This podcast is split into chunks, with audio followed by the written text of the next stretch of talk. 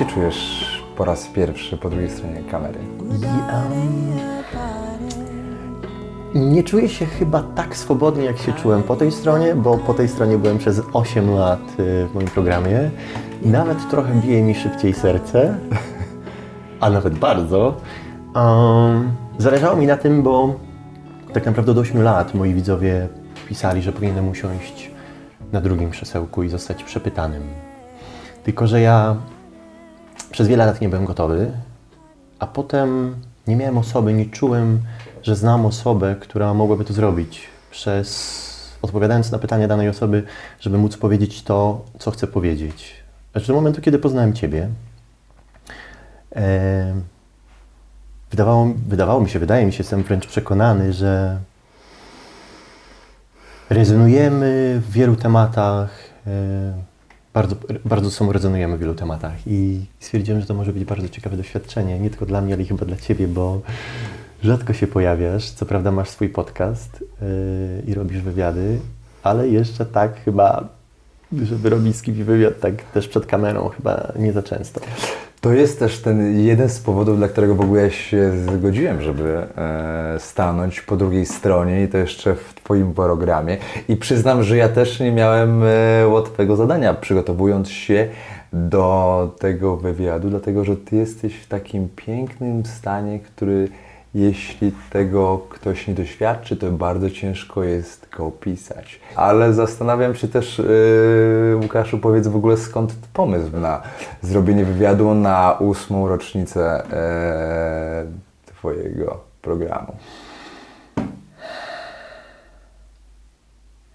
Przez te 8 lat uzbierało się sporo tematów, yy, o których chciałbym powiedzieć, aczkolwiek chyba najwięcej przez ostatnie 3 lata. Ja w ogóle od trzech lat nie udzielam żadnych wywiadów, z jednym drobnym wyjątkiem. Nie udzielałem ich z dwóch powodów. Na początku, bo się bałem, bo nie chciałem, żeby publikowane były jakiekolwiek materiały poza moim kanałem, bo nie chciałem być oceniany. A potem nie udzielałem ich, bo już po prostu tego nie czułem.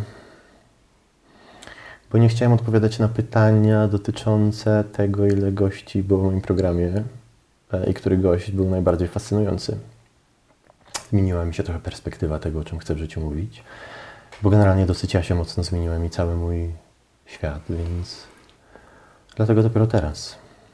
A myślę też, że w stosunku do tego, co powiedziałeś, myślę, że też idealnym zwieńczeniem e, 8 lat programu jest właśnie Twoja osoba.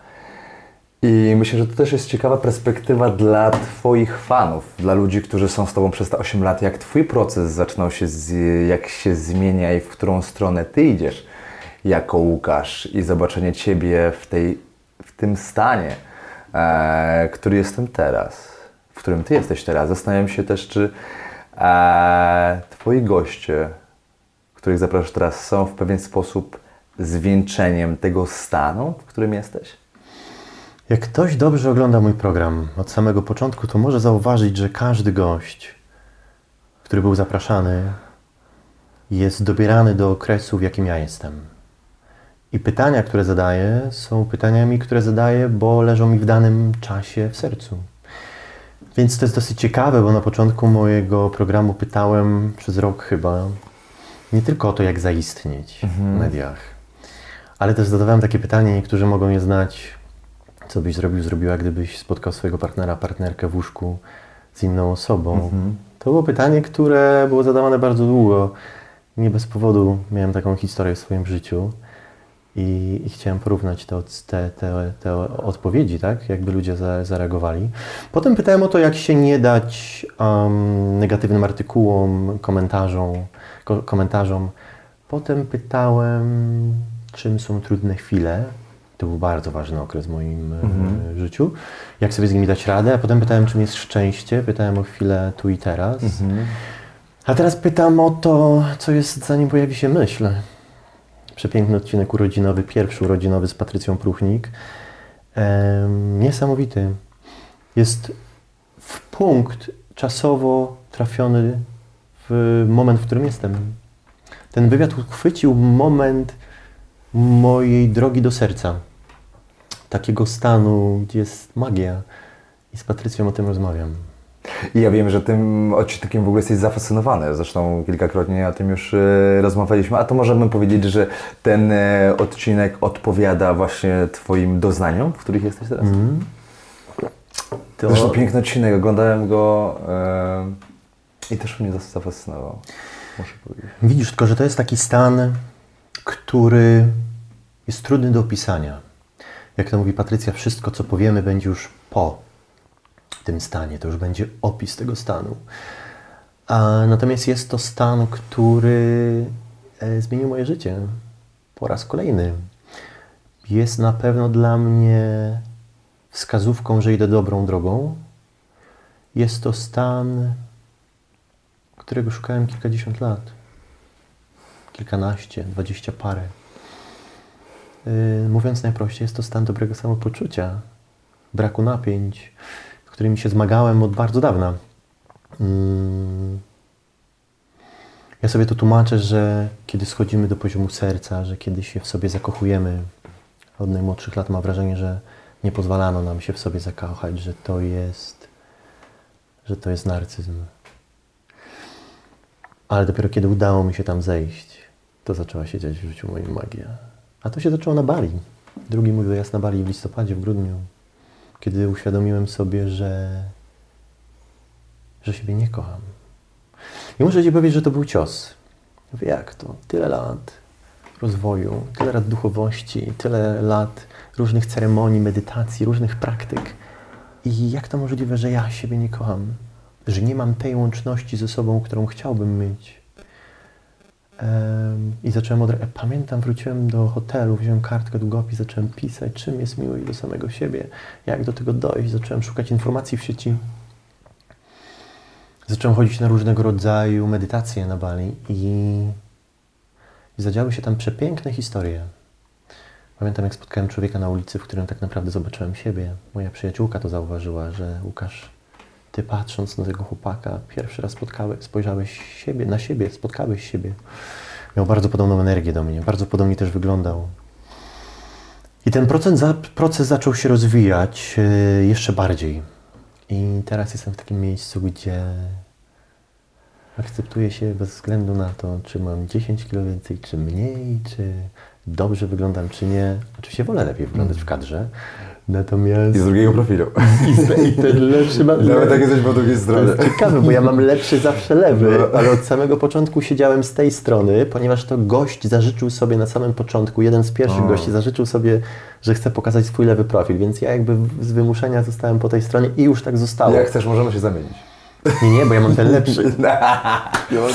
Ale to jest też, y, ale to też piękne jest, co mówisz, bo to jest niesamowite, że ty tego stanu nie znasz z książek, tylko ty go po prostu doświadczasz w sobie. Ja też go widzę naocznie i też my dlatego my się poznaliśmy, nasze energie w ogóle się przyciągnęły do siebie. Ja pamiętam, jak byliśmy nie tak dawno na e, zajęciach jogi w pewnym magicznym miejscu i była pani sprzątająca, jak ty do niej podszedłeś i zapytałeś jak się czuje, powiedziałeś, że jej pięknie wygląda.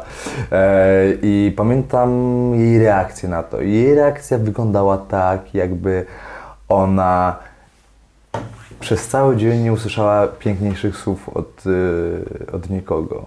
I ty też tym doświadczeniem, które swoimi wibracjami masz niesamowitą umiejętność podnoszenia innych. W miejscu, w którym się pojawiasz, od razu zmienia się energia. Ludzie są w lepszym humorze. Potrafisz życzyć komuś e, dobrego dnia i uśmiechnąć się szczerze, podziękować i czuć wdzięczność.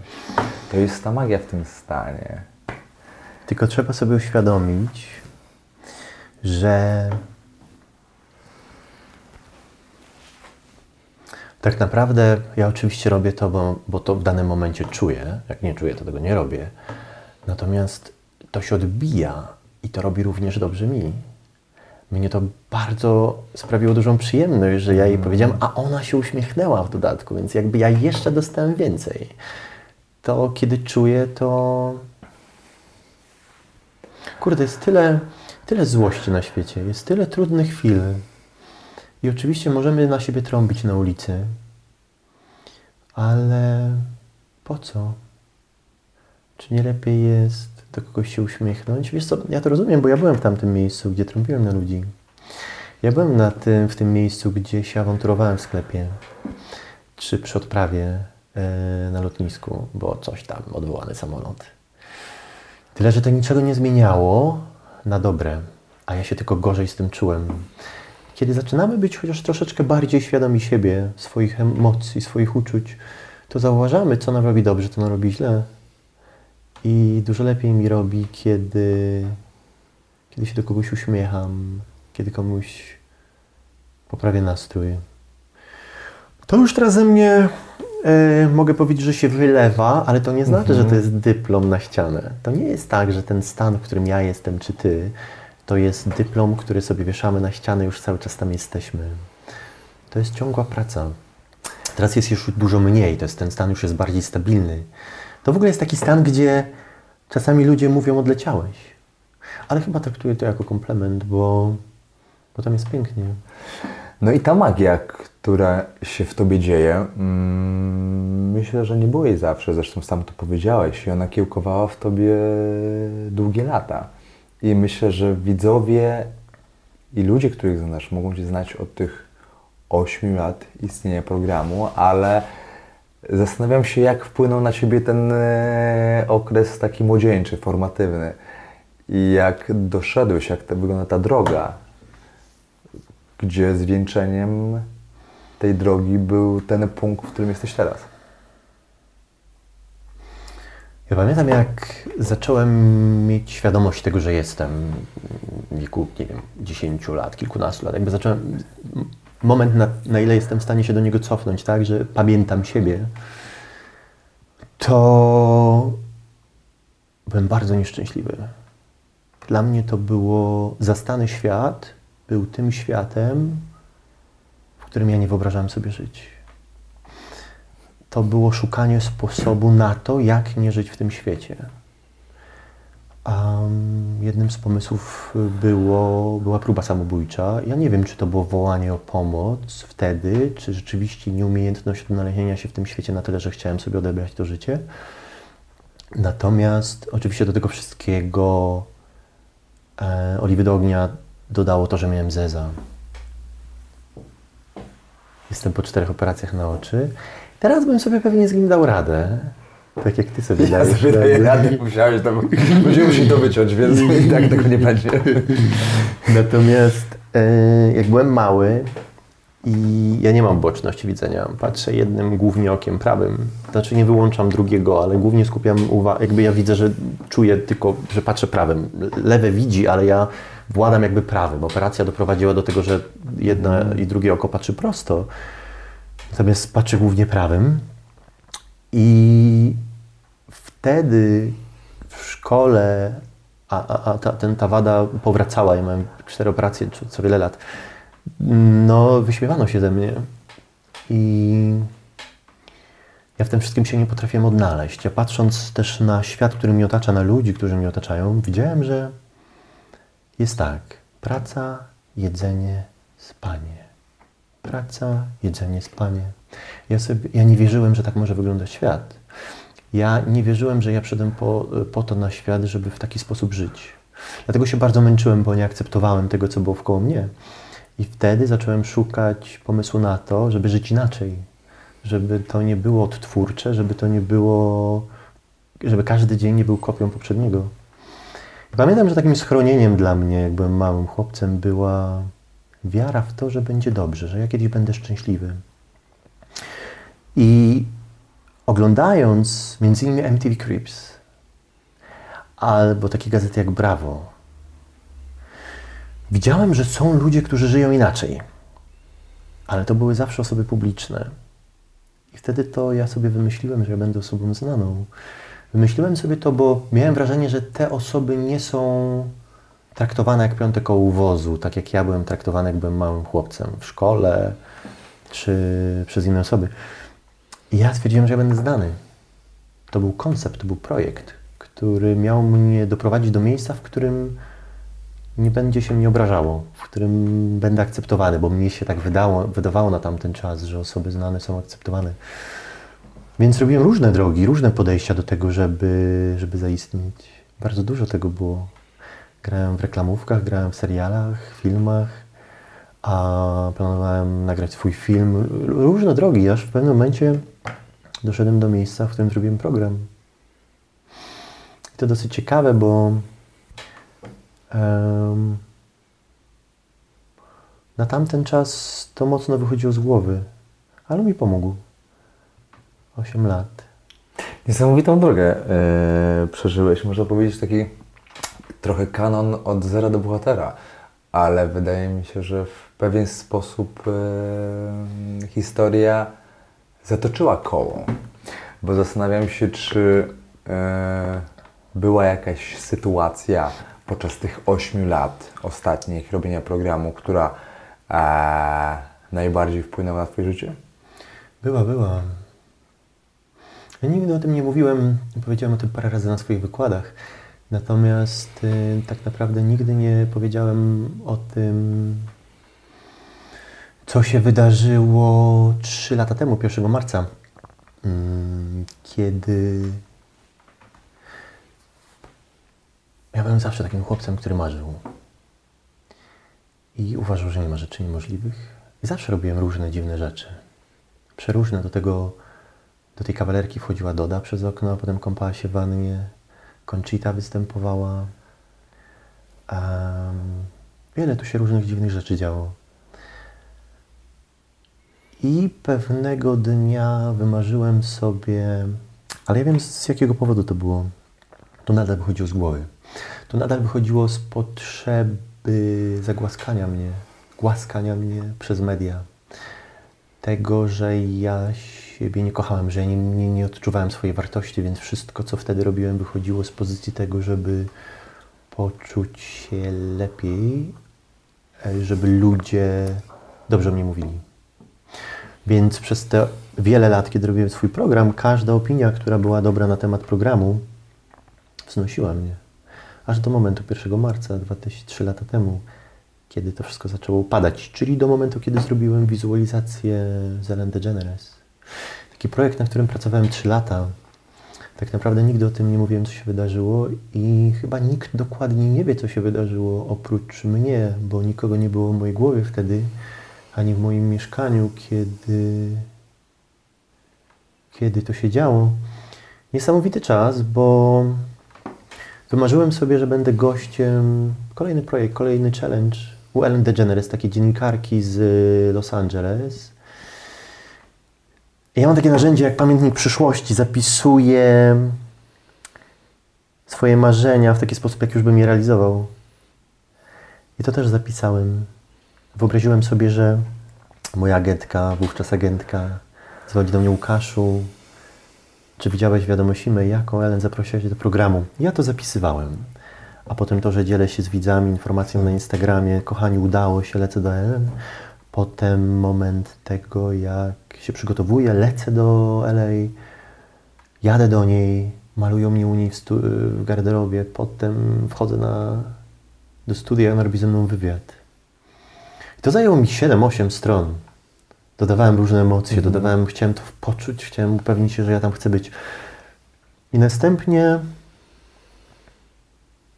stwierdziłem, ok, co teraz, jak się do niej dostać? Mam jakiś fajny patent, że chciałbym tam być, ale jak teraz zrobić, żeby się u niej pojawić? I z pewnego dnia przyszła do mnie myśl, że zrobię, że ten pamiętnik przyszłości potraktuję jak scenariusz. I nagram to wszystko. I pracowaliśmy nad tym 3 lata. Zbudowaliśmy studio, jeden do jednego studia Ellen. Drukarki 3D drukowały pewne elementy, których nie mogliśmy kupić. Katalog i kubek był zamówiony z Los Angeles od Ellen.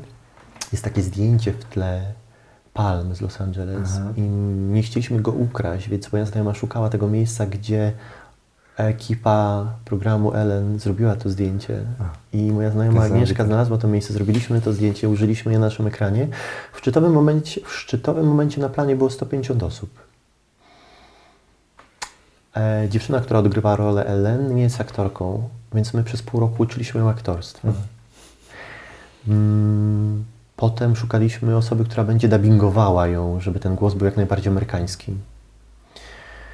Mało tego, żebym ja jak najbardziej realistycznie wypadł w tym materiale, to nie mieliśmy prób w studiu. Ja nie widziałem Beaty ucharakteryzowanej na Ellen. Więc ten moment wejścia do studia był pierwszym moim momentem wejścia i zobaczenia Beaty ucharakteryzowanej i zobaczenia studia. Więc te emocje we mnie były niesamowite. Natomiast ja w tym samym materiale poszedłem o krok za daleko z jedną rzeczą. A mianowicie chciałem, żeby ten materiał zawierał pewne prawdziwe elementy. I ten fragmencik z pamiętnika przyszłości, że publikuję post na Instagramie, na Facebooku i mówię moim widzom, że dostałem się do Ellen, ja to zrobiłem. Na tamten czas nie sądziłem, że robię coś złego. I ja go opublikowałem na dwa dni przed wyemitowaniem tego materiału. Następnie zgraliśmy komentarze, publikacje i wgraliśmy do tego materiału. I 1 marca wcisnąłem Enter. To była tak naprawdę sekunda, która zmieniła moje życie. Ja sądzę, że już parę minut później wiedziałem, że źle zrobiłem. Natomiast wychodzę z założenia, że kiedy coś robimy w danym momencie, to robimy to najlepiej jak potrafimy, więc wtedy zrobiłem tak, jak czułem. Ale parę minut później zorientowałem się, co się wydarzyło. I było już za późno, bo to bardzo szeroko poszło. Ja w moment się zagubiłem w tym, co się wydarzyło. A wydarzyło się tornado, bo no właśnie, nikt tego nie wie, co tak naprawdę się wydarzyło. E, Media zaczęły bardzo mnie krytykować, ale żeby było jasne, ja się nie dziwię. To jest prosty schemat. Mm, Ludzie gratulowali mi tego, że się do niej dostałem, a następnie zobaczyli, że to było kłamstwo, więc jakby ten zawód, który, ta emocja, która się w nich narodziła, była na tyle silna, że to się skumulowało na mnie i to nie dziwne, no bo ja byłem tego prowodyrem, więc media zaczęły negatywnie pisać. Tak się złożyło, że kiedy już po dwóch, trzech tygodniach troszeczkę to wygasało, YouTuber ze Stanów nagrał materiał, który zrównał mnie z ziemią, nazywając mnie, wyzywając mnie od najgorszych. Ja jeszcze wtedy nie do końca czułem, że tonę chyba. Miałem takie wrażenie, że to zaraz minie i będzie wszystko w porządku. Chwilę później, parę dni później wylatywałem do Azji Express, więc wyszła informacja do mediów, że ja wylatuję do Azji Express, więc znowu zaczęli pisać. Dla mnie to było trudno tyle, że leciałem na zaproszenie Jany Przetakiewicz, która musiała się zmagać z tymi wszystkimi publikacjami, pytaniami. Eee, więc trochę było to dla mnie niezręczne. W Azji Express wszyscy pisali, Boże, jaki ty byłeś spokojny. Niesamowite, a ja po prostu nie miałem ze sobą kontaktu. To, co się wydarzyło, było dla mnie na tyle duże. Ja na tamten czas nie umiałem sobie z tą rzeczą poradzić, z tym, co się działo. Yy, tego było bardzo, bardzo dużo. Ja po powrocie z Azji Express dowiedziałem się, że odwołano mi wszystkie wykłady. Poza jedną współpracą wszystkie odwołano. Yy, Zauważyłem, że dzieje się nadal bardzo duże bagno, jeżeli chodzi o media i o to, co się o mnie pisze. No i się zaczął mój koszmar tak naprawdę. Kiedy ja się tak bardzo zagubiłem, że zacząłem mieć duszności, em, miałem taki natłok myśli, że nie umiałem sobie z tym poradzić. Pierwszy odcinek Domówki Azji Express oglądałem na lekach, bo nie byłem w stanie wyjść do domu, z domu. I to też jest ciekawa historia, bo pamiętam jak byłem pod prysznicem i zacząłem mieć napad duszności, bo znowu myśli do mnie pojawiły, co się wydarzyło. I mi się przypomniała sytuacja sprzed kilkunastu lat, jak byłem małym chłopcem i rodzice zabrali mnie do szpitala do Witkowic na operację oczu. Pierwsza lub druga operacja oczu. Ja miałem 8 lat chyba. I ja tak bardzo wtedy nie chciałem tam sam zostać, że kiedy oni mnie zostawili, poszli do samochodu, nie pamiętam jak, ale wiem, że znalazłem się na chodniku pod samochodem płacząc miałem te duszności, te same, które miałem wtedy pod tym prysznicem. Zdążyłem napisać do swojej pracownicy, pomóż mi. No i kiedy myślałem, że to się już wszystko kończy, to w rocznicy, to potem się zaczęła Azja Express, więc znowu pisali, a potem w rocznicę, e, rok później dokładnie, ktoś zrobił wydarzenie, rocznica niezaproszenia Łukasza do Ellen, więc media znowu to podchwyciły, więc znowu się pojawił hejt. Zresztą nie było takiego dnia, nie było takiego dnia przez jakieś dwa lata, kiedy, żeby ludzie mnie nie zaatakowali, bo za każdym razem, kiedy emitowałem odcinek i teaser, gość publikował to u siebie, to ludzie mnie atakowali. E, potem myślałem, jak już znowu wszystko ucichło, to po dwóch latach Netflix zrobił kampanię promującą stand-up gdzie zatrudnili Beatę do promocji tego stand-upu. Beatę, czyli aktorkę, która odegrała, dziewczynę, która odegrała rolę Ellen. Więc to znowu był dla mnie cios. I kiedy znowu myślałem, że to już się skończyło, kiedy ja mm, w różny sposób sobie radziłem wtedy. Było bardzo dużo złych rzeczy, które się pojawiały, bo po trzech latach, czyli umówmy się tydzień temu, trzecia rocznica, nagle widzę znowu na kanałach, że ludzie piszą trzy lata, pamiętamy, kłamco i tak dalej. Okazało się, że znowu zaczęto publikować te mm, artykuły. Ja się zastanowiłem, czy to jest tak, że ktoś sobie z tych dziennikarzy wpisuje w kalendarz, żeby napisać taką atakującą publikację? Dużo było bardzo trudnych chwil wtedy, e, włącznie z agresją na ulicy. Ja mam takie wrażenie, że kiedy ludzie czytają na jakiś temat, na temat jakiejś osoby, mm, tak, tru, tak złe rzeczy, to roszczą sobie prawo do tego, że mogą go atakować. Chyba też takie trudne momenty były, kiedy szedłem z moją mamą albo z kimś ze znajomych i ludzie mnie wyzywali na ulicy. Zastanawiam się, czy z perspektywy czasu, jak odbierasz tą sytuację? Czy w ogóle żałowałeś kiedyś, że to się wydarzyło? Długo, Gdybyś mógł długo. podjąć inną decyzję? Długo Dzisiaj? żałowałem. Długo żałowałem, bo ja to wszystko, co, co, co zyskałem przez te 5 lat swojego programu i, i jakby tego, co było w mediach, zacząłem wszystko tracić.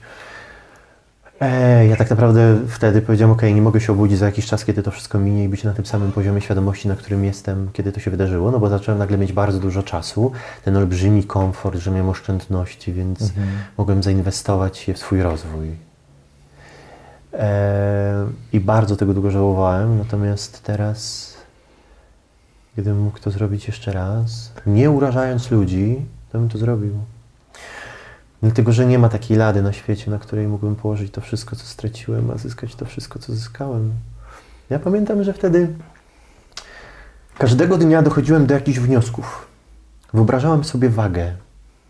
I na tej wadze kładłem lekcje, których się nauczyłem. I ja wierzyłem, że ta waga się kiedyś przechyli na moją korzyść. Chociaż korzyść to może źle brzmi. Na tą stronę, gdzie poczuję się dobrze, że zrozumiem, że to było po coś. Ja wtedy zaprosiłem 12 osób, które poznałem, e, z którymi rozmawiałem na temat sytuacji granicznych. Bo musiałem sobie jakoś poradzić w tej sytuacji. Więc rozmawiałem z, z ludźmi, którzy, z kobietą, która straciła dziecko, z kobietą, która straciła męża, z milionerem, który zbankrutował, z chłopakiem, który miał wypadek i został sparaliżowany, z jego dziewczyną, z mężczyzną, który zakaźbił się wirusem HIV. I zadawałem mi pytania, jak przetrwali tę trudną chwilę. Dla mnie to były wskazówki, jak ja mam przetrwać tę chwilę. To były wywiady, których nigdy nie opublikowałem. One były do książki, której nigdy nie wydałem. I to było niesamowite. Ja rozmawiałem też z psychologami, z Kasią Mile, z Robertem Utkowskim, z Janą Heitman, z Ewą Błaszczyk, tak, jak sobie dawała radę z tym, że jej dziecko jest w śpiączce. I to była dla mnie niesamowita lekcja. Em, zrozumiałem przede wszystkim, że kiedy mamy trudne chwile, to musimy je zaakceptować.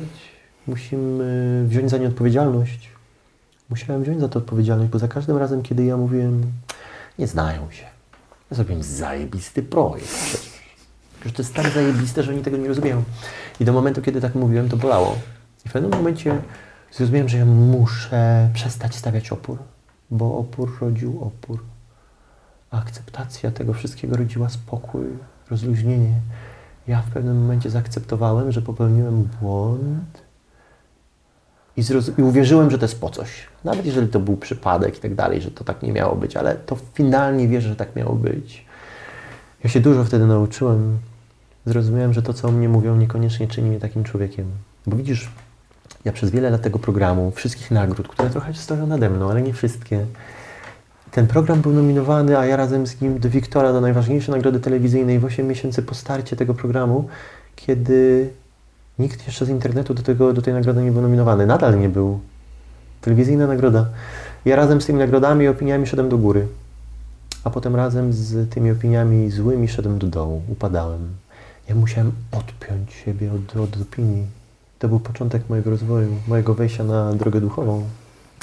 To jest niesamowite, no, dlatego powiedziałem mm, we wcześniejszym pytaniu, że historia trochę wydaje mi się, że zatoczyła koło, bo najpierw byłeś tym y, znienawidzonym przez siebie dzieckiem, które potrafiło wyjść z tego starego schematu, wyjść poza to, stworzyć ten kanon od zera do bohatera, stworzyć program popularny, zdobywając y, piękne nagrody, które są nad tobą. I potem dostałeś cios. To jest trochę jak w tej. E, cios, który cię wzmocnił. To jest jak w tej przypowieści e, o biznesmenie, który idzie ulicą i widzi bezdomnego, który idzie e, przez ulicę w jednym budzie e, i mówi: Co zgubiłeś? Bezdomny? Nie, znalazłem. I ty dzięki tej sytuacji wydaje mi się, że znalazłeś coś dużo większego i odpowiedziałeś sobie na dużo głębsze pytanie, uznając to za swoją, tak jak powiedziałeś, najcenniejszą lekcję życiową. Bo widzisz, im bardziej mówiono mi, jaki jestem zły, tym bardziej pchało mnie do odpowiedzi, jaki ja naprawdę jestem. I sytuacja z dzieciństwa, te kompleksy, które miałem, doprowadziły mnie do miejsca, w którym zacząłem robić mój program, do pięknego miejsca. Ale sytuacja Zelen doprowadziła mnie do mojego własnego raju, do miejsca, w którym zupełnie inaczej patrzę na świat. Chyba taką kluczową, jednym z kluczowych momentów mm, było to, kiedy, kiedy zaczynała się Azja Express. I ja już nie dawałem rady. Eee, ja nie dawałem sobie rady przetworzyć tych informacji, które do mnie spływały. Ludzie mnie często, ja już przestałem czytać, ale ludzie mnie zaczęli tagować, więc docierały te rzeczy, e, o czym no też jakby trudno, żeby nie docierały. E, I pamiętam, poszedłem do kogoś, kogo poznałem w ramach współpracy parę lat wcześniej, kto zarządzał jednym z głównych, właściwie jedynym, pewnym serwisem, pewną stroną, którą, która najbardziej źle o mnie pisała. I ja poprosiłem go o spotkanie, on się ze mną mówił, byliśmy na ty, nawet nie zapytał po co, co było dla mnie zaskoczeniem i i na Xanaxie zapytałem go, mówiąc, co się we mnie dzieje i że, że mam straszne myśli po tym, co się wydarzyło i że ja, ja, ja czuję, że ja tego nie zrobię, ale mam myśli samobójcze. I ja nie chcę, żeby oni pisali dobrze, tylko pytanie, czy oni mogliby przez chwilę nie pisać, żebym ja mógł odpocząć. Aha. Przestali? I on wziął telefon, obok niego siedziała chyba jego asystentka. Jak ja to mówiłem, i on coś szukał. Mówi, występujesz w Azji Express. Będziemy pisać. I dla mnie to był taki moment, że ja zrozumiałem, że ja muszę sobie sam dać radę, ja muszę zmienić perspektywę patrzenia na tę sytuację, że nikt mi nie pomoże. On potem powiedział, że porozmawia ze sobą, z wydawcą tego serwisu i da mi znać w ciągu dwóch dni. Mhm. Ale nie zadzwonił już. Nie zadzwonił. Eee, tak. To jest niesamowite, że jak mm, często jest tak, że jak pociąga cię taki wymiar duchowy w życiu, to jest tak, że albo doznałeś wielkiej porażki czy straty w życiu, albo ten sukces wielki, który masz, jest dla ciebie pusty i bez znaczenia. I to wydarzyło się po coś w twoim życiu i ty doskonale o tym wiesz, ale zastanawiam się też y, z tej sytuacji, o której mówisz, że oni zadzwonił i powiedziałeś, że zdałeś sobie sprawę, że musisz poradzić sobie z tym sam. Czyli jak? jak w sensie, jak się z tego podniosłeś? Mm, każdego dnia. Ja pamiętam, jak spotkałem się z jedną ze swoich przyjaciółek, Magdą. Za każdym razem, kiedy się z nią widziałem, mówiłem do niej to samo. Ja wiem, że będzie dobrze. Ja wiem, że nie ma przycisku, który mogę wcisnąć i który mi ulży, ale ja wiem, że będzie dobrze. Więc e, oprócz wszelkich lekcji, które, które do mnie dochodziły, mm, jak na przykład to, że wszyscy umrzemy. Nosiłem taką bluzę, dzień dobry, wszyscy umrzemy. To było niesamowite, jak nagle doszła do mnie myśl, taka pełna świadomość tego, że ja za kilkadziesiąt lat odejdę i to na bank minie wtedy. Że nawet jakby nie miało przez całe życie, to wtedy na bank będzie ulga. To było niesamowite. Ja nosiłem tę bluzę, dzień dobry, wszyscy umrzemy. To mi dawało dużą ulgę. Ale zacząłem korzystać z różnych metod. Bardzo medytacja mi pomagała, pom- pomagała na tyle, ile mogłem. Pomagała mi, pomagały mi rośliny, w sensie medycyna roślinna, czyli chociażby ayahuasca, która jest bardzo odpowiedzialną y, na rośliną, odpowiedzialnym nauczycielem. Trzeba umiejętnie z tego korzystać, ale ja czułem, że nie do końca miałem już to do stracenia. Więc ja korzystałem, bo chociaż słyszałem o niej dużo wcześniej, chyba 10 lat czekałem, aż skorzystam. I przyszedł nagle czas, że mówię, chyba nie mam już nic do stracenia, mogę skorzystać. I, i to mi bardzo pomogło. Ja bardzo dużo się o sobie dowiedziałem. Ja na każdej ceremonii zapisywałem po kilkanaście stron wiedzy na temat siebie, na temat świata. Ym, na tyle, ile mogli, wspierali mnie bliscy, rodzina, ale ja nie chciałem o tym rozmawiać, bo pamiętajmy, że to nazwisko, nazwisko Jakubiak pojawiało się w bardzo złym świetle, więc nie dotykało tylko mnie, ale dotykało też moją rodzinę. I mieli różne pomysły. Czasami do mnie z nimi wracali, chcieli pisać do tych portali z prośbą, żeby na chwilę przestali, ale wiedziałem, że to zrobi tylko źle. Widzisz, bardzo trudno jest o tej sytuacji mówić w taki sposób, żeby nie rozłościć ludzi, którzy piszą te rzeczy. Bo, Co masz na myśli? bo ja nie chciałbym, żeby to wyszło w taki sposób, że ja wygrałem. Ja nie chciałbym przeciągania liny, bo ja wiem, że a zrobiłem źle. Ja wiem, że nie wiem, czy mogę powiedzieć, zasłużyłem sobie na to, co zrobili, bo ja się nie zgadzam z atakowaniem drugiego człowieka, ale z jakiegoś powodu pisano o mnie źle, a nie o tobie na przykład. Więc jakby ja mam świadomość, że na początku tego łańcucha byłem ja i moja decyzja. Natomiast teraz ja czuję tę magię, o której rozmawialiśmy na początku.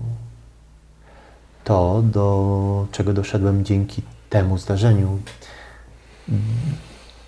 Mm, I trudno jest mówić o tym w taki sposób, żeby oni, żeby ich nie rozzłościć, żeby oni nie pomyśleli, że ja się z nimi teraz przedrzeźniam, że ja i tak wygrałem. E, bo nie chciałbym tego robić, bo to nie jest moim celem. Wielką sztuką dla mnie, największą i zrozumiałem to trzy dni temu, kiedy em, po trzech latach znowu zaczęli pisać. I napisałem do Ciebie wiadomość w nocy. Mogłem spać. Przeczytałem o tym wieczorem. Ktoś mi otagował i, i to wyleciało. A nie, nie, nie, nie. Na, moim na moich y, postach zaczęto pisać, pamiętamy trzy lata i tak dalej. Mówię, o co chodzi? Ktoś dał link do Facebooka i kliknąłem, nie wiedząc co to jest, przeniosło mnie na ten post, gdzie pisze się o mnie w negatywny sposób. I mi było wtedy trudno usnąć, co jest takim dowodem na to, że no, to, z tego, to, to, że medytuję i sobie mm, bywam w wysokich wibracjach i bywa mi pięknie, to nie jest to dyplom na ścianę, to nie jest tak, że my się jeszcze nie denerwujemy. Ja nie mogłem usnąć, było mi trudno. I rano usiadłem, ja w ogóle miałem taką wtedy dużą ja napisałem do paru osób, e, potrzebowałem rozmowy, chciałem zająć czymś umysł.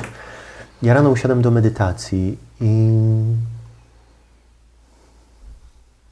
i zrozumiałem, że dla mnie największym, największym wyzwaniem jest, sobie już wybaczyłem za to, co się stało, ale wybaczyć tym ludziom, którzy to pisali i piszą i żeby obdarzyć ich miłością, ale nie tak, żeby tylko to powiedzieć, ale aby to poczuć.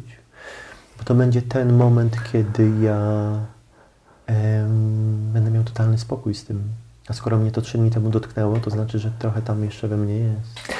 I to jest niesamowite, bo ja doskonale pamiętam tą wiadomość, którą do mnie napisałeś i ten dzień. I, I szczerze muszę Ci powiedzieć, że bardzo mi zaimponowałeś tym i tą wiadomością, w której napisałeś, że modlisz się za tych ludzi i obdarzasz ich wielką miłością i dodałeś jeszcze coś niesamowitego.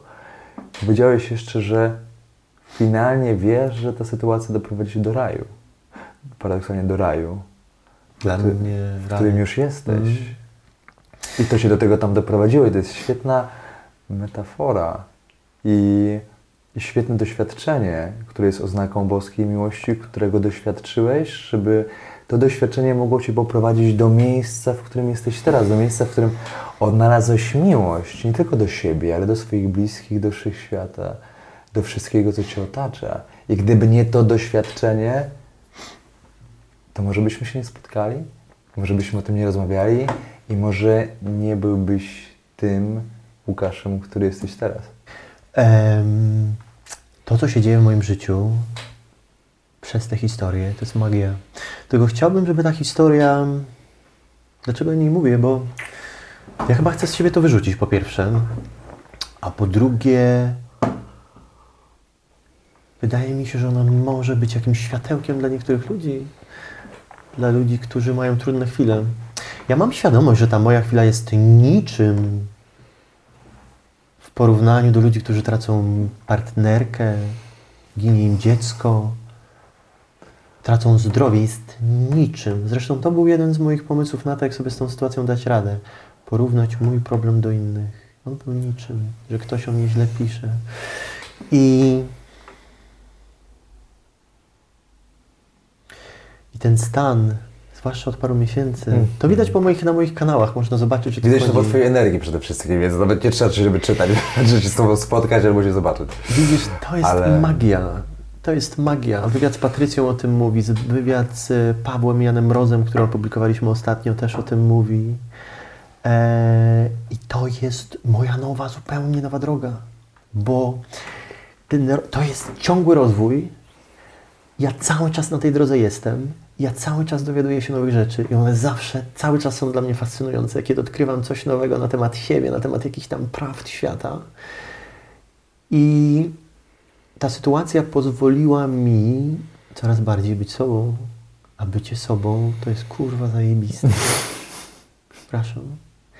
Ale to jest magia, kiedy ty nie musisz się obawiać tego, kto co o tobie napisze i powie. Kiedy ty możesz robić to, na co masz ochotę. Kiedy ty wyciszasz wszystko to, co wgrano w ciebie, co ci powiedziano, a ty w to uwierzyłeś, jak byłeś małym chłopcem. Kiedy mi powiedziano, że to wolno, tego nie wolno, masz być taki, chodzić do takiej pracy, jeść to, oglądać to. I my nawet sobie nie zdajemy sprawy, że to w nas jest. My żyjemy, mając świadomość, że to jest nasze życie. Dopiero kiedy zaczynamy to wszystko wyciszać, uświadamiamy sobie, kiedy wyciszamy tu, według mnie schodzimy tu. I tam nagle, widzisz, bo to nie jest odkrywanie niczego nowego, to co my robimy, to co ja robię. Dla mnie to jest powrót do źródła. Tym źródłem jest miejsce, gdzie, jak mówi Patrycja, zanim pojawiła się pierwsza myśl, zanim pojawiły się pierwsze wierzenia, to jest, to jest trochę, nie straciłem nigdy dziecka, natomiast dlatego ta, dlaczego, dlatego ta ekscytacja na temat stanu dla mnie jest tak ważna, tak cudowna, tak duża, bo to nie jest odkrycie czegoś nowego. To jest, to, jest tak jak odnalezienie zagubionego dziecka. I ja nagle odnalazłem to, gdzie już kiedyś byłem. I jak byłem małym chłopcem, już teraz rozumiem, dlaczego ja się nie potrafiłem odnaleźć w rzeczywistości zastanej, bo to nie była moja rzeczywistość. Aha. Ja nie chciałem żyć tak, jak żyją wszyscy, których obserwowałem wtedy. Ja mam świadomość, że trzeba pracować. Ja mam świadomość, że ma się dzieci. Ja mam świadomość, że rozwój osobisty, duchowy jest dużo prostszy, kiedy jest się singlem. Ale ty jesteś cudownym przykładem tego, że masz swoje biznesy, masz, e, masz partnerkę, masz już dw- dwoje, dwójkę dzieci, trzecie w drodze. Jesteś na tej drodze i masz czas na to wszystko, żeby być w rodzinie, żeby być w biznesie, żeby pracować, żeby, żeby, żeby medytować, żeby chodzić na jogę, żeby, żeby to wszystko robić. Więc to jest możliwe. I to jest powrót do źródła. Tym źródłem, kurde, kosmos. I to jest, To jest zajebiste. i to jest piękny stan, no to ty często mówiłeś, to co zresztą powiedziałeś, że zaczynasz wychodzić z tych programów. Wychodzisz z tych programów, które są ci wdrażane od y, małego, ale punktem wyjścia jest zawsze to, że przestajesz sobie zdawać sprawę, że to nie ciało ma duszę, tylko dusza ma ciało. I wychodząc z tej perspektywy, zaczynasz zupełnie inaczej żyć. Zaczynasz widzieć te rzeczy, których wcześniej nie widziałeś. Że nie jesteś tym awatarem w mediach społecznościowych, nie jesteś tym zdjęciem i tym opisem na Instagramie, nie jesteś swoją tożsamością, wizerunkiem, ego, jakkolwiek to nazwać, który kreujesz, tylko jesteś czymś więcej tym światłem, które, tak jak powiedziałeś, nie trzeba tego szukać, tylko trzeba to zobaczyć. Trzeba się do, tak zobaczyć, dostroić, pozwolić sobie na odczucie, bo to cały czas jest w nas i wszyscy mówili, ale ty to masz w sobie, ty to masz. Ja mówię, jakie mam, jak, ja jest, jak mi jest źle. Patrycja pięknie powiedziała, że to jest takie, ona miała subtelne uczucie bycia cały czas w nieodpowiednim miejscu. Ja wiecznie czegoś szukałem. Nawet teraz, jak wylatywałem na święta do na Bali, napisałem list do swoich bliskich, bo wiedziałem, że na te święta mnie nie będzie.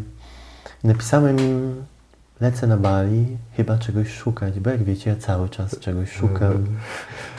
Bo ja, jak to jeden z uzdrowicieli powiedział, albo ja byłem chory, chory, chory. Ja wiecznie byłem chory, chory, chory. Ja rzeczywiście wiecznie byłem chory. Sanatoria, ZES i tak dalej. A potem było wiecznie szukam, szukam, szukam. Ja zawsze szukałem, czego my tak naprawdę chcemy. My możemy mieć miliony, my możemy mieć samochody, najpiękniejszych partnerów, ale my chcemy czuć się dobrze. Wszystko, co robimy na końcu, tak naprawdę robimy po to, żeby się czuć dobrze. Nawet te pieniądze, które zarabiamy, wszystkie zarabiamy po to, żeby wydać je na coś, żeby doprowadziło to do tego, że będziemy się czuli dobrze. Więc ja cały czas chciałem czuć komfort. Ja chciałem czuć się dobrze i przez 36 lat nie mogłem poczuć tego tak, jak chciałem. Aż zrozumiałem, że droga do tego samopoczucia, przynajmniej moja droga, prowadzi przez serce. Kiedy zakochałem się w sobie, zakochałem się w świecie, zakochałem się przez wszystkim tym, co mnie otacza. Zresztą dlatego powiedziałem, że to jest moja droga, bo to jest też dla mnie bardzo ważna rzecz. Ja pół roku temu zrozumiałem jedną mega ważną rzecz. Ja kurwa chodziłem i mówiłem medytuj, rób, przeczytaj tę książkę, bądź taki taki. Starałem się wgrać ludziom pewne moje wizje. I teraz mogę za to przeprosić, bo ja już wiem, że każdy z nas jest tak unikatowy. Na każdego z nas składają się dziesiątki tysięcy zdarzeń, słów, myśli, napotkanych osób, że każdy jest inny. Każdy jest inny, dlatego nie ma jednego dobrego narzędzia na to, aby wszystkim pomóc. A ja mówię, medytuj, to, jest na, to na pewno Ci pomoże. Teraz już wiem, że i dlatego w ogóle zmieniłem wszystkie opisy na moich, e, moich kanałach, w sensie na stronie wykładowej, zmieniłem tytuł, tytuł wykładów na Moja droga, żeby, ja powiedziałem, ja za każdy swój wykład zaczynam, że ja nie zamierzam nikogo uczyć, jak żyć. Ja mam wrażenie, że takie portale jak Zdelegalizować Coaching Osobisty atakują ludzi z rozwoju osobistego właśnie dlatego, że oni starają się narzucić swoją drogę. Nie wiem, może też nie z tego powodu. Ja już wiem, że to był błąd, że ja mogę tylko pokazywać, jak żyję. Jeżeli komuś się to podoba, to proszę bardzo. I tak mi się wydaje, co, o czym mówisz e, pięknie. W ogóle najpiękniejszym procesem, którego ty doświadczyłeś, jest właśnie doświadczenie i zrozumienie tego, że to nie wiedza ci potrzebna w życiu, tylko doświadczenie tej miłości i tego światła, które masz, bo możesz przeczytać milion książek o rozwoju duchowym, możesz przeczytać czym jest świadomość, czym jest miłość do siebie, ale to jest tak jak z zakochaniem. Nikomu nie wytłumaczysz, jak to jest być zakochanym.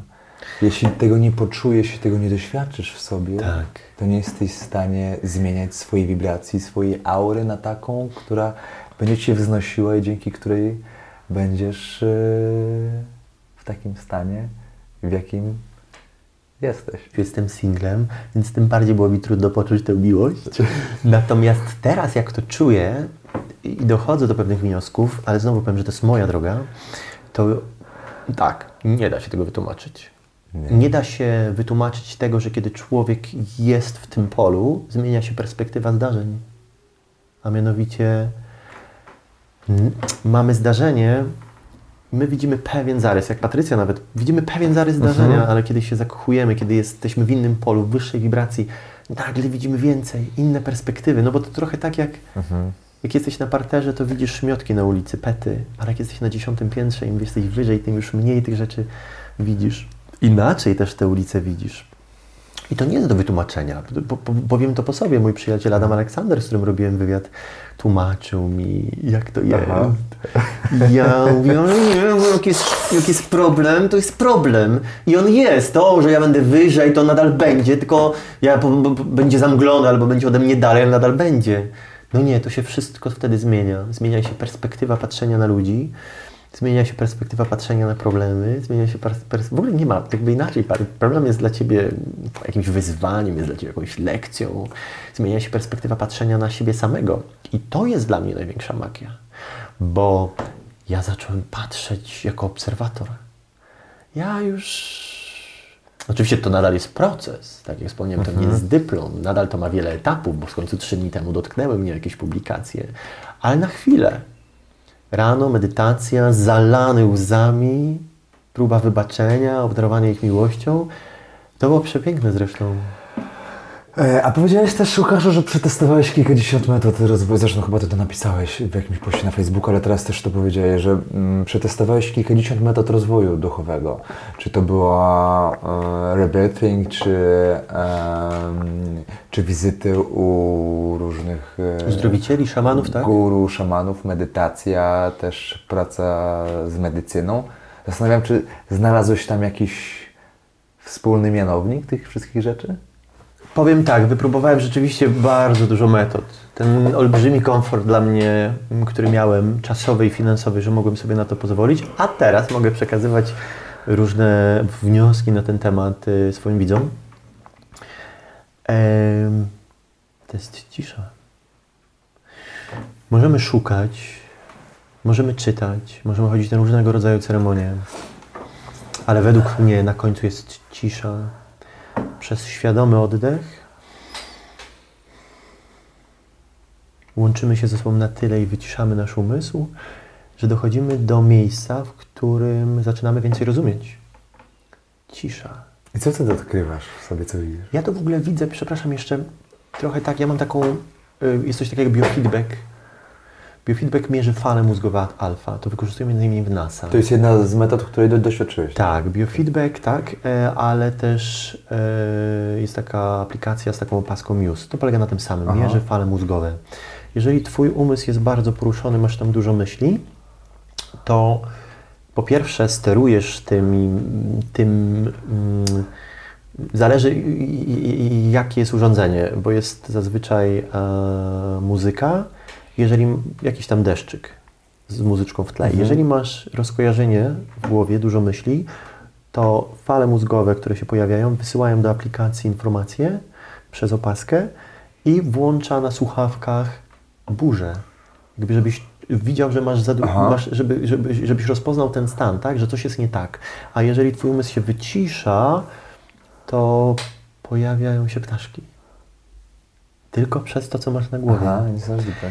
A biofeedback polega na tym, że z kolei kierujesz umysłem samochód, który jedzie cały czas, je- jedzie cały czas, ale od Ciebie zależy, czy on jedzie prosto, czy po bokach. Jak masz zdekoncentrowany umysł, jeździ po bokach, a jak jest wyciszony, jedzie prosto. I potem możesz dostać wykres. No jeżeli jesteś zdekoncentrowany, jak EKG. Czu, czu, czu, Góra, dół, góra, dół. Im bardziej jesteś wyciszony, tym ta linia jest prostsza. Aha. I ja to interpretuję w taki sposób, że no, kiedy jest tak, jesteśmy rozedrgani, jest dużo wiedzy, trochę naszej, trochę tego, co usłyszeliśmy, jacy być, jacy... Tu jest to, co my naprawdę chcemy w naszym sercu, jacy my jesteśmy naprawdę, ci u źródła. Bez tych masek, oczekiwań, nakazów, zakazów, rodziny, kultury. Dlatego te linie są takie poszarpane, no bo mamy gdzie iść, w którą stronę, co zrobić, jacy być. A kiedy uda nam się to wyciszyć, kiedy w pewnym momencie zostawimy, odpuścimy te poszukiwanie, bo już samo szukanie według mnie jest powodowaniem napięcia, bo samo szukanie jest brakiem akceptacji tego, gdzie teraz jesteś. Coś jest nie tak, skoro dalej szukasz. Więc w pewnym momencie według mnie trzeba odpuścić kiedy uda się to wszystko wyciszyć, to tam jest magia. Tam słyszysz siebie, tam widzisz rzeczy takimi, jakimi są, a nie jakimi wydaje ci się, że są. I ktoś mi mówił, a ja mówię, kurwa, jakie rzecz, to jest rzecz. Jak jaka jest, to jest. No nie, nie. Bo kiedy na przykład masz wspomnienia z jakąś sytuacją, nie wiem, na przykład jakby mnie napadł kiedyś facet z brodą, dłuższymi włosami, 100 kg wagi, 1,90 m, z miętowym zegarkiem na, na, na nadgarstku, to ja bym na ciebie teraz patrzył lekko przez pryzmat tej osoby. Rozumiesz? I mógłbym mieć, no in, innymi słowy, jak mi się włamali do piwnicy, to przez wiele lat się bałem tam wejść. Bo piwnice źle mi się kojarzyły. I chodzi o to, żeby spojrzeć na daną osobę, sytuację taka, jaka jest. Ona po prostu jest. I tam to odnajduję. Odnajduję prawdę, odnajduję spokój, duże bezpieczeństwo, niesamowite zaufanie. Odnajduję tam piękno we wszystkim, co widzę. Pod, y, powód, jeżeli tak mogę powiedzieć, we wszystkim. Nawet jeżeli to coś jest trudne, to wiem, że Aha. to jest z jakiegoś powodu. Umiem to, będąc w tym miejscu, odnaleźć. Mhm, ciekawe. A zastanawiam się, czy znalazłeś tam e, odpowiedź na najważniejsze pytanie. Zastanawiam się, e, pamiętam jak dawno temu przeczytałem jakiś Twój wywiad i na pytanie, kim jesteś, odpowiedziałeś, że jesteś e, youtuberem, mówcą. Naprawdę? O, grubo. kanału e, 20 metrów e, kwadratowych. I zastanawiam się, jak wygląda perspektywa e, dzisiaj. Kim jesteś dzisiaj? Albo może, żeby nie tworzyć barakowej struktury tego pytania, po prostu kim jesteś, Łukasz? Czyli mi, przychodzi mi do głowy słowo światłem, miłością, kiedy. Dlatego też wierzę, że ludzie po śmierci, kiedy, kiedy obumiera umysł, pozostaje sama energia. Już nie ma tych męczących myśli. Dlatego też miesiąc temu, kiedy doszedłem do miejsca, w którym udało mi się nie mieć tych myśli, to potem się zorientowałem, że ten stan mnie uzdrowił. Że to był stan, do którego doszedłem, gdzie pokochałem siebie, gdzie zadziała się ta cała magia, Aha. która zmieniła no, wszystko tak naprawdę. Aha. E, ja bardzo chciałbym mieć ten stan dłużej, jak go po chwili straciłem. Był emergency call do Patrycji Pruchnik. Patrycja, straciłem. A ona, bo chciałeś trzymać. Musisz się nauczyć to puszczać. I ten stan zaczął wracać. Ten stan zaczął wracać. Tam jest nieprawdopodobnie dużo miłości. Ja sądzę, że widzisz, tylko to brzmi tak, że to się nadaje na główną stronę wszelkich portali. Jestem miłością. Bo, bo tak się teraz czuję. I to jest stan, który jest trudny do opisania, jak już powiedzieliśmy. Ja w ogóle uważam, że miłość to jest lekarstwo na chyba na wszystko. Na wszystko, co się dzieje, można by powiedzieć, złego na naszym świecie, w naszym świecie. E, Zostałem poproszony o udział w kampanii przeciw hejtowi. I Zapytałem, jaki jest koncept, ja- ja- jakby jak Aha. chcecie, jak, chcecie sobie poradzić z hejtem. Bo jeżeli ktoś powie, że trzeba zmienić prawo i zamykać tych ludzi, to ja się z tym nie zgodzę. Bo ja uważam, że ciemności ciemnością się nie rozświetli. Że jeżeli walczymy z agresją, agresją, to jest dwa razy więcej agresji. Brzmi to absurdalnie, ale jedyną opcją, jedyną możliwością jest mm, pokazywanie miłości, otoczenie tych ludzi miłością. To jest jedyna opcja. Nie na siłę, nic na siłę. A czy to jest stan, który nazwałbyś e, swoim przybudzeniem? Tak, sądzę, że tego doświadczyłem dwa miesiące temu, mimo że przez parę lat myślałem, że jestem yo man, przebudzony, jest super i w ogóle. Myślałem, że przebudzenie to jest e, świadomość, że jest energia, że jest coś więcej, bo my się skupiamy na tej naszej fizyczności. Myślimy, że to jest wszystko. Ale przecież intencje, oddech, myśli, to wszystko nie jest fizyczne, to dopiero w następstwie staje się materialne, fizyczne. A jaki ma wpływ na nas oddech? Trzy minuty i cię nie ma, jeżeli nie oddychasz. Nie zdajemy sobie z tego sprawy. E, więc ym, sądzę, że tak, że to jest ym, moje przebudzenie. Mhm. Niesamowite. A to jest coś ciekawe też e, w tym stanie, że dzięki temu zacząłeś żyć w pewien sposób w takiej głębokiej prawdzie ze sobą. Myślę, że też to widać e, czy we wpisach na Facebooku, czy nawet w Twoich gościach, czy w kontaktach z innymi ludźmi. Nie ma takich zakamarków duszy, których, które wypierasz. I jest taka głęboka prawda. Wiesz co, ta prawda zauważyłem, że ma niesamowitą e, wartość dla mnie. Bo to jest po prostu olbrzymi komfort. Im więcej masz tajemnic, tym więcej napięć. Musisz coś ukrywać. Mhm. Ja zrozumiałem, że to, jaki jestem, powinno mieć znaczenie tylko dla mnie. To dla mnie ma znaczenie, jaki ja jestem, a to, co się o mnie powie, co się o mnie napisze, ktoś w to uwierzy. Ja oczywiście mam świadomość tego, jak bardzo to wpływa na, na taki zewnętrzny świat. Świat. y, No, historia Zelen doprowadziła do tego, że większość, ma, właściwie prawie wszystkie oprócz jednej, marek, wszystkie odeszły, jakby to, była, to jest moja praca, ten program. To jakby przyjemność jest jedno, ale jednak jest moją pracą. E, z drugiej strony ta prawda doprowadziła też do tego, że ja aktualnie nie jestem w stanie współpracować z większością marek, bo wiem, że ludziom nie jest potrzebne nic, żeby byli szczęśliwi, oprócz oddechu. nadal wracając do pracy, to jest, do, do mojego programu, to jest moja praca. Nawet nie ukrywam, że zastanawiam się, czy nie przenieść swoich wywiadów, czy to nie będzie ostatni wywiad na YouTube. Bo myślę, żeby przenieść się na swoją stronę VOD, gdzie symbolicznie będą płatne, bo ja nie chcę już dawać reklam, z którymi się nie zgadzam. To jest ciekawe, bo jeszcze w grudniu przyjąłem jedną współpracę.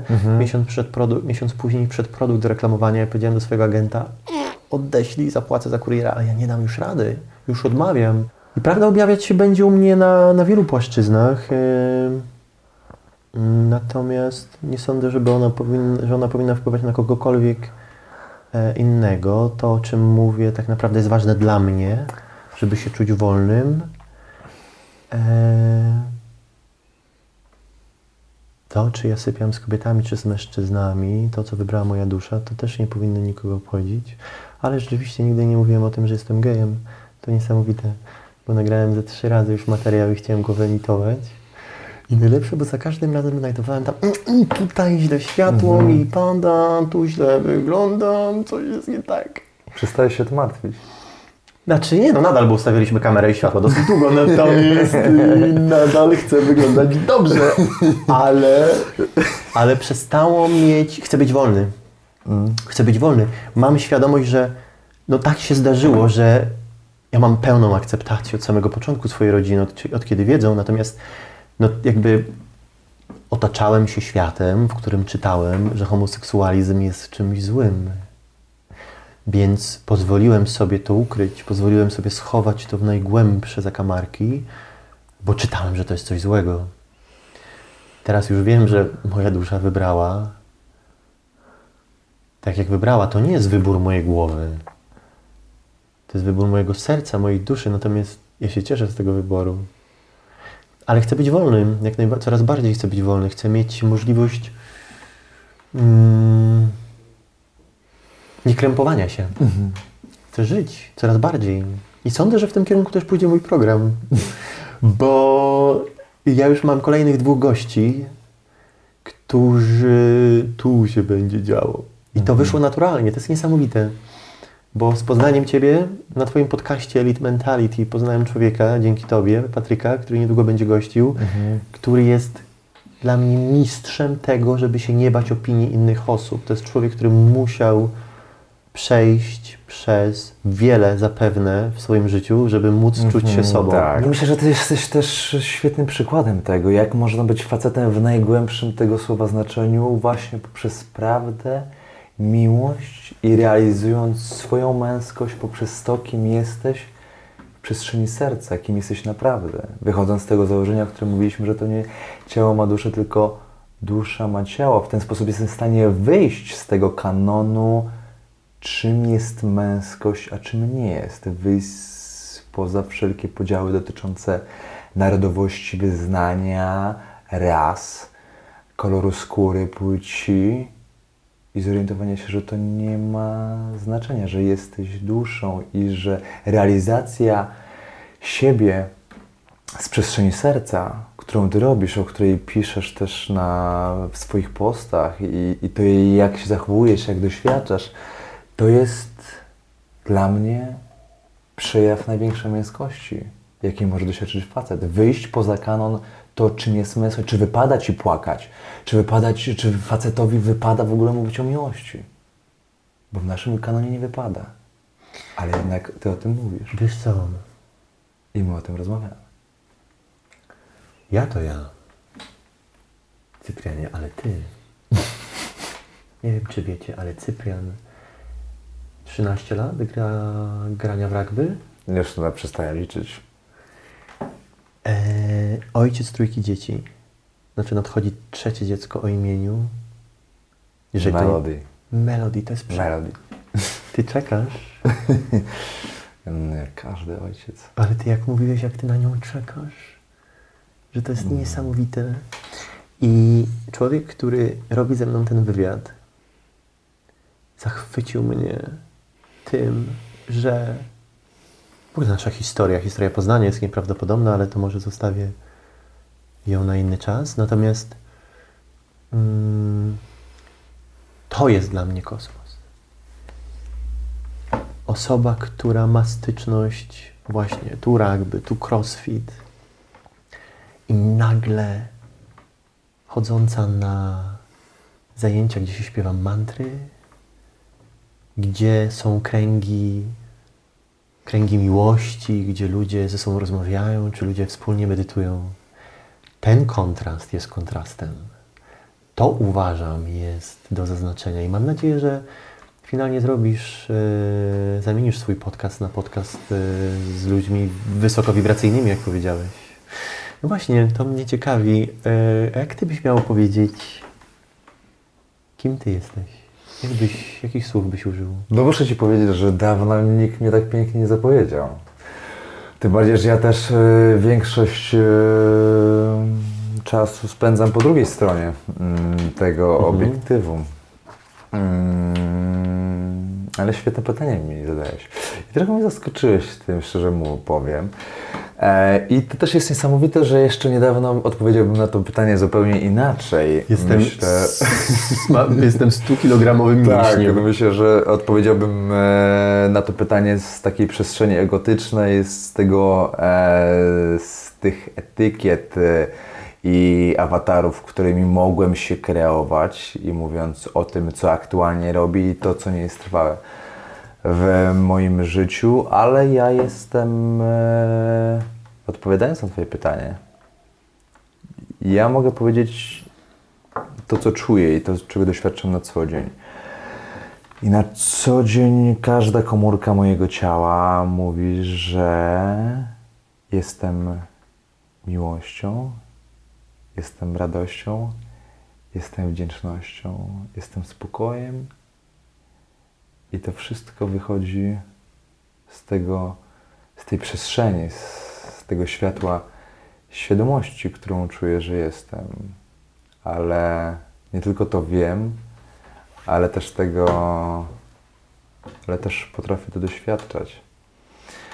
Potrafię to doświadczać na co dzień, jak czuję, że moje życie się zmienia, jak zmienia się moja, moje pole energoinformacyjne, jakkolwiek by się to nie zabrzmia, za- zabrzmiało.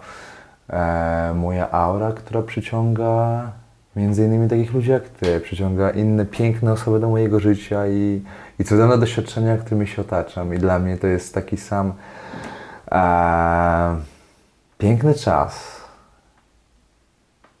którego doświadczam, że moje życie się całkowicie zmieniło.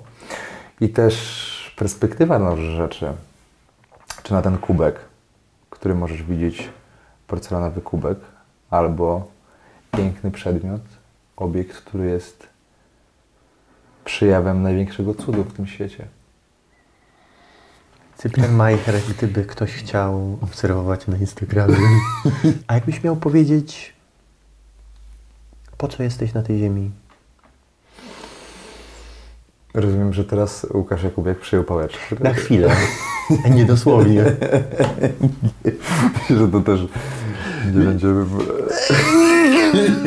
Że to będzie do wycięcia.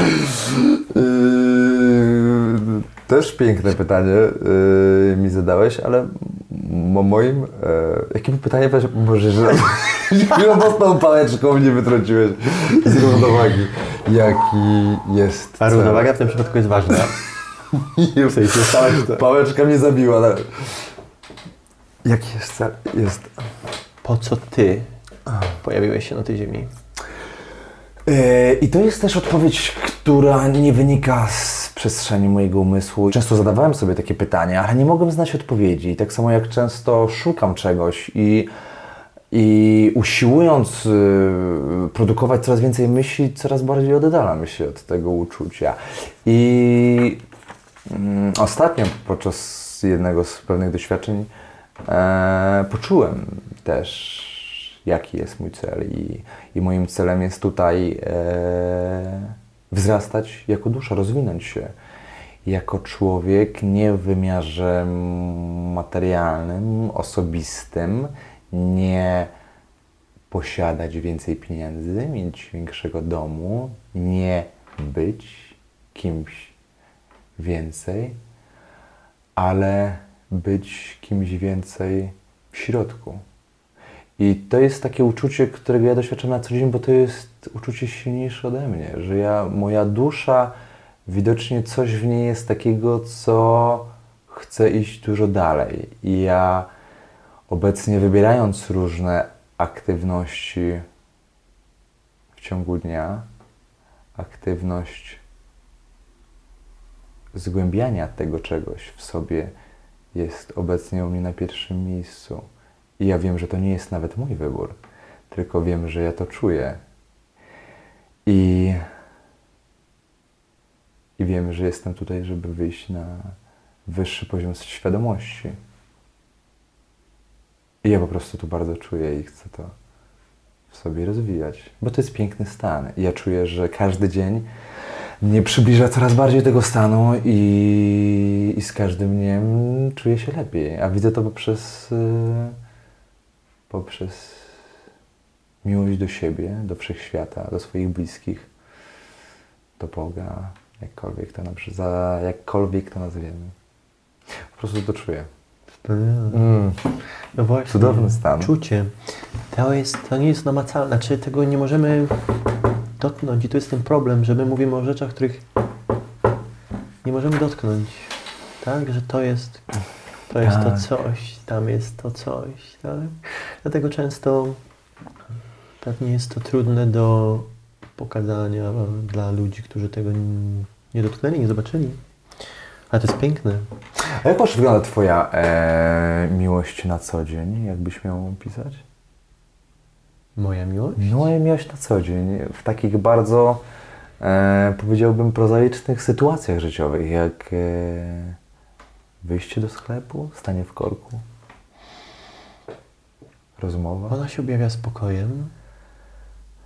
Ona się objawia chęcią rozmowy z ludźmi, poznawania ich.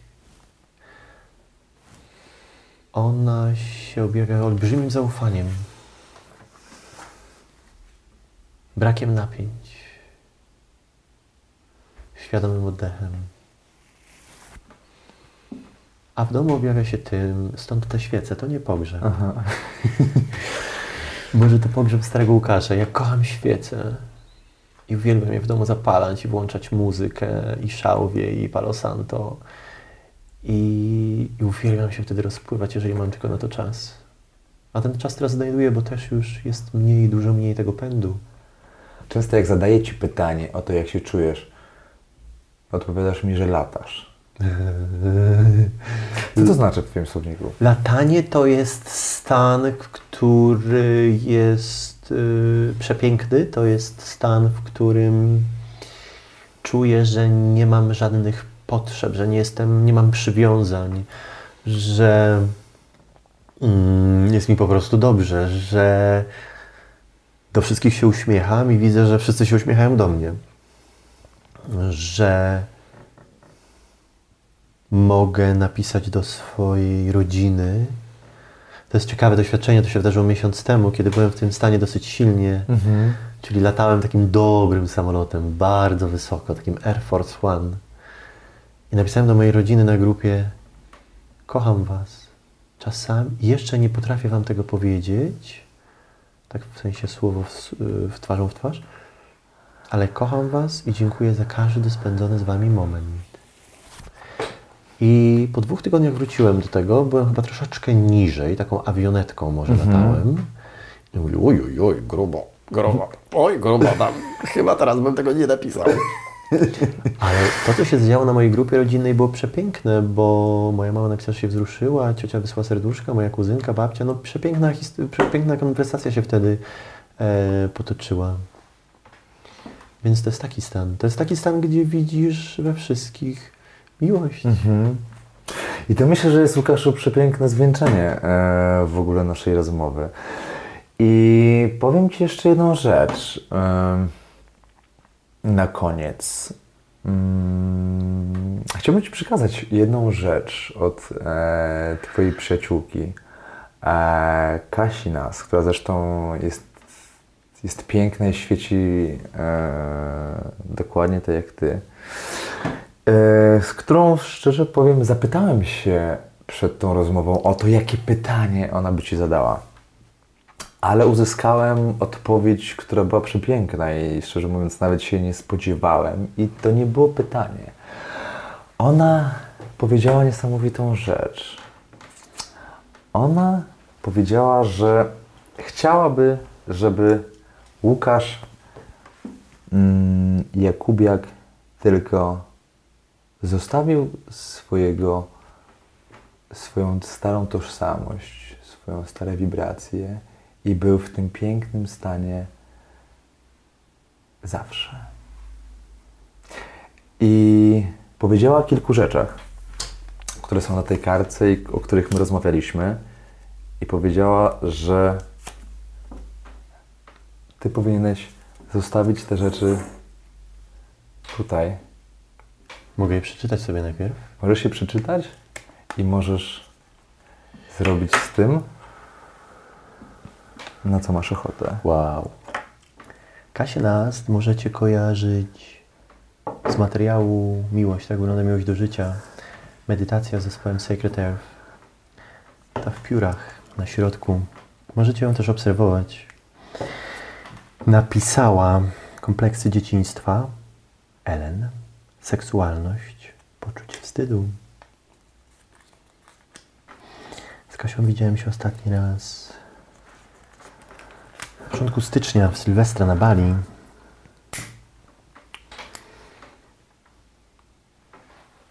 Ale często są rozmawiamy i to się już dzieje. Tak, Kasia Ja mam- jest cudowną osobą. Ja mam takie jeszcze zdanie jedno. Po tym wszystkim, co dzisiaj powiedzieliśmy, przyszła do mnie taka myśl, że mam wrażenie, że Bóg, bez względu na to, co kryje się pod tym pojęciem dla każdego z Was, ukrył te najważniejsze i najpiękniejsze rzeczy po drugiej stronie strachu i bólu. Spalone. I że wszystkie rzeczy, które na pozór są dla nas traumatyczne, są tak naprawdę przejawem tej największej miłości i boskości do nas i doświadczamy je po coś. I na koniec też chciałbym Ci powiedzieć, Łukaszu, że jesteś zajebistym gościem i że zmieniasz wibracje ludzi, nie tylko swoje i poprzez to pokazujesz innym piękno, jakie masz w sobie. Gdyby cały świat był w takiej przestrzeni, w której jesteś Ty,